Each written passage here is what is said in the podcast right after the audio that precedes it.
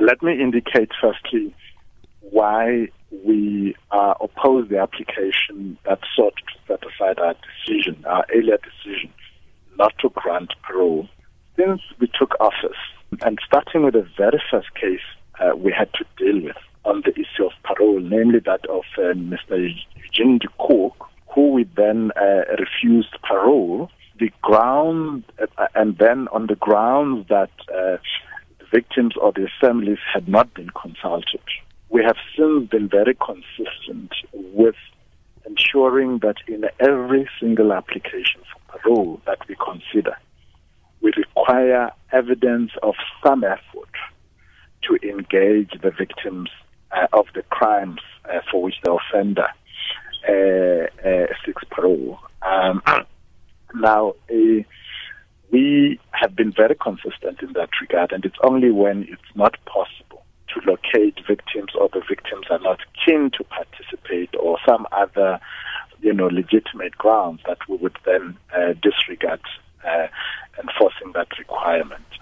Now, in this instance, our impression was that there was no evidence of cooperation on the part of the offender uh, in working with the families or family of the victim in ensuring that the, they also uh, are assisted to find closure uh, in the matter. And we felt that on that ground, uh, he had not satisfied us uh, as a suitable candidate for parole.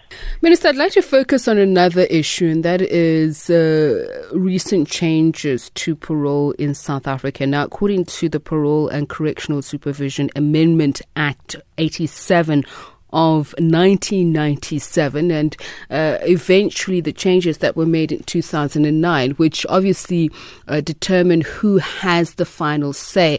There are those who say the manner in which the amendments or the laws were enacted, that they overlapped and has therefore set confusion as to who is uh, the final arbiter of whether or not uh, prisoners should be sentenced to life or even released on parole.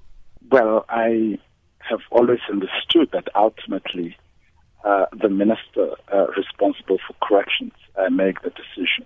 Whether um, that is directly from the parole board recommendations or uh, after advice uh, obtained from the NCCS, um, the, the ultimate decision lies um, with the executing authority responsible for corrections, in this case, uh, ourselves. Um, so, so that issue, to the best of my knowledge, should not arise. Let me take. I don't think it's a reason. Let me tell you why I say that, Minister, because critics say if you look at the commencement of the 1997 Act, it was the 1st of October 2004, the same commencement date of the 1998 Act. Section 78 thereof, which says prior to any further amendments, stipulated that uh, it is the court, based on the recommendations of the parole board, that actually has the final say.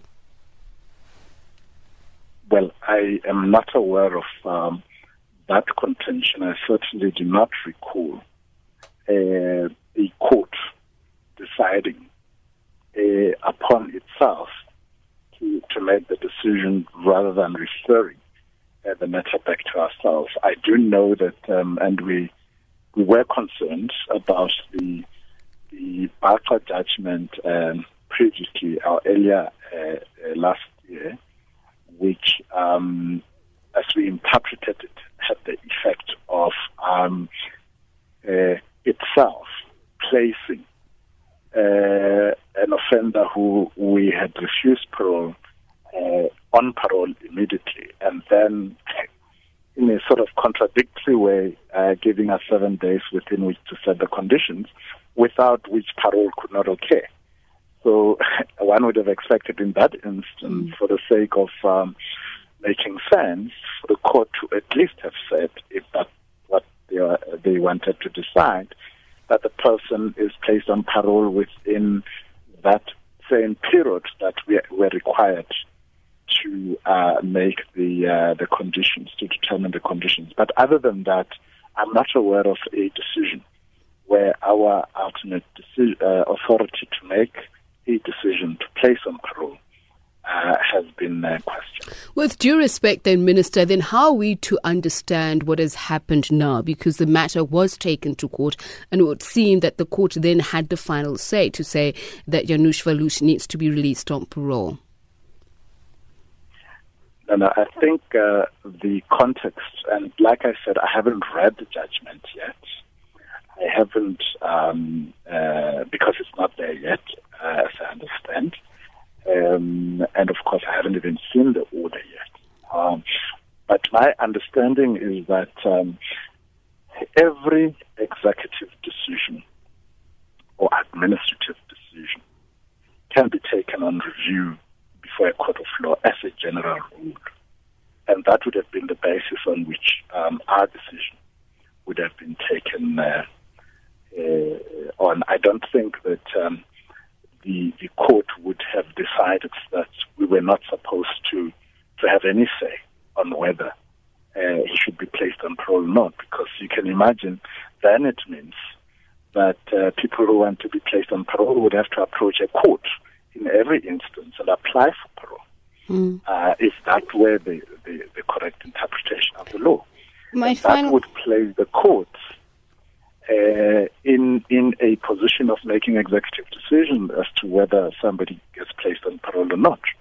And Minister, it's my understanding that what what actually happens and happened here is that we make executive decisions or administrative decisions uh, in the executive sphere, and courts have the uh, prerogative uh, to entertain uh, review applications against our decisions, which what which which we can ourselves, of course, mm. appeal if we're not sure. Minister, uh, just a final question. You see, one of the reasons I'm asking all of these questions is because the widow of uh, Chris Hani, Medi Mpumane, has been very critical of this, and she speaks in terms of the separation of powers. So, how would you then respond to this? Is this indicative of how well the separation of powers are actually working?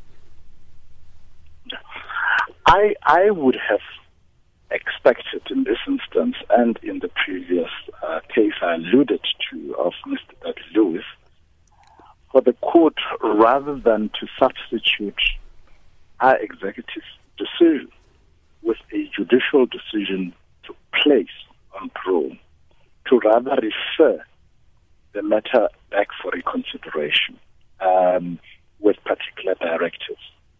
But um, I accept that the courts have decided to the matter in a particular way. And of course, they are the final arbiters when it comes to interpretation uh, and application of the law. And, and we take cue from them, and if that is their approach, I do not know if that would be one of the considerations we will make uh, as, as one of the grounds for appeal uh, it would be premature now to deal with the legal uh, uh grounds uh, when we haven't even uh, seen the judgment and also uh, thereby appreciated the reasons thereof. Um, but at this stage, um, it, it, seems to be a simple question of the court having overturned or overruled us and leaving it to us whether we accept that decision or ourselves take that decision on appeal, which, which I believe we're entitled to.